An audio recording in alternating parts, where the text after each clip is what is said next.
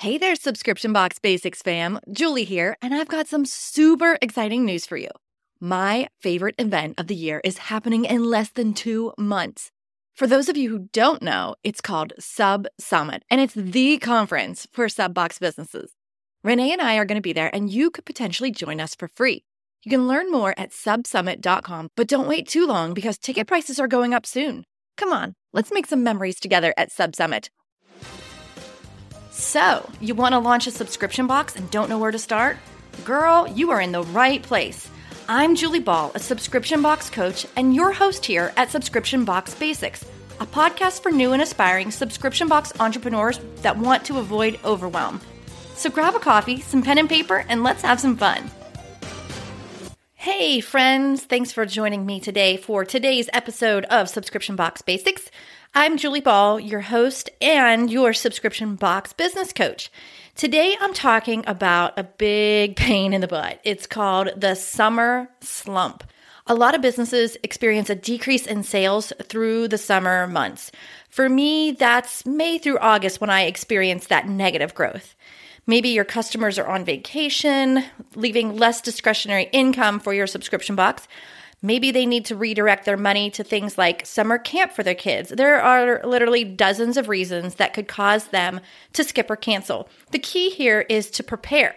So today, I'm going through a short list of ideas to help you prepare for the summer slump. The first thing you need to have is awareness. Some people, myself included, get surprised by the summer slump during their first year in business. So I'm talking about this now so you don't fall into this category. So if you don't know, now you know. As you plan your summer months, you can proactively just plan ahead for lower sales by intentionally decreasing your inventory. In other words, cap your maximum sales for the month at a lower than usual number. Or maybe you project flat numbers instead of positive growth that you're used to experiencing. But don't be afraid to actually cut back on your sales projections. Yes, that means negative growth, but I don't know about you, but I'd rather cut back on purpose, sell out, and create a wait list for next month rather than not cutting back and having a ton of excess inventory to offload. Another thing you can do is offer products geared to the season. So maybe you have a special edition box for the summer, creating new demand. Or maybe you use this as an opportunity to take excess inventory and do some fun things with them, like surprise packs. We sell surprise packs on our website using excess inventory that we mix and match from previous months. Or you could have, you know, an inventory clearance sale to make space and free up cash flow for Q3 products. From a marketing perspective, you could plan ahead to increase value packed content or email marketing. Take a look at how often you email your list now and maybe crank it up a notch. I'm not just talking about your leads list though, but also your subscribers list. Because remember, it's easier to keep a customer than to find a new one. We found that our average length of subscription increased when we started emailing our subscribers a once weekly newsletter, just letting them know what's going on this week, pointing them back to our Facebook group to specific posts where they can engage or get resources. And it really, really helped. Another way that we work on our retention or keeping our customers is by implementing a retention engine like Bellwether. They offer a really affordable software that helps you save customers at the point of cancellation. I just interviewed Samantha from Bellwether's retention engine, so be sure to catch that in the next podcast episode. But if you can't wait for that, check out the software at retentionengine.com forward slash Julie Ball. Speaking of email lists, you could use this less busy time to grow your email list. Honestly, you should be building in time for that anyhow on your calendar. So try doing a giveaway to grow your email list. We use and recommend King Sumo as a great, easy to use platform for viral giveaways. Couple of rules of thumb for giveaways. We usually like to shoot for 10 days for our giveaways. Um, that just gives it enough time to gain some traction, but it doesn't make it so long that it becomes kind of um, annoying. we always, always, always recommend that you offer a prize that is specific to your exact target audience. Otherwise, if you just give away a basic Amazon or Target gift card, you'll get a bunch of entrants that aren't your potential customers that wouldn't ever buy your subscription box. So be really specific with that prize. You could even collaborate with a colleague that runs a similar yet non competing business. That could be a, another subscription box. But having another business that will be regularly promoting that giveaway can really help you get in front of new audiences.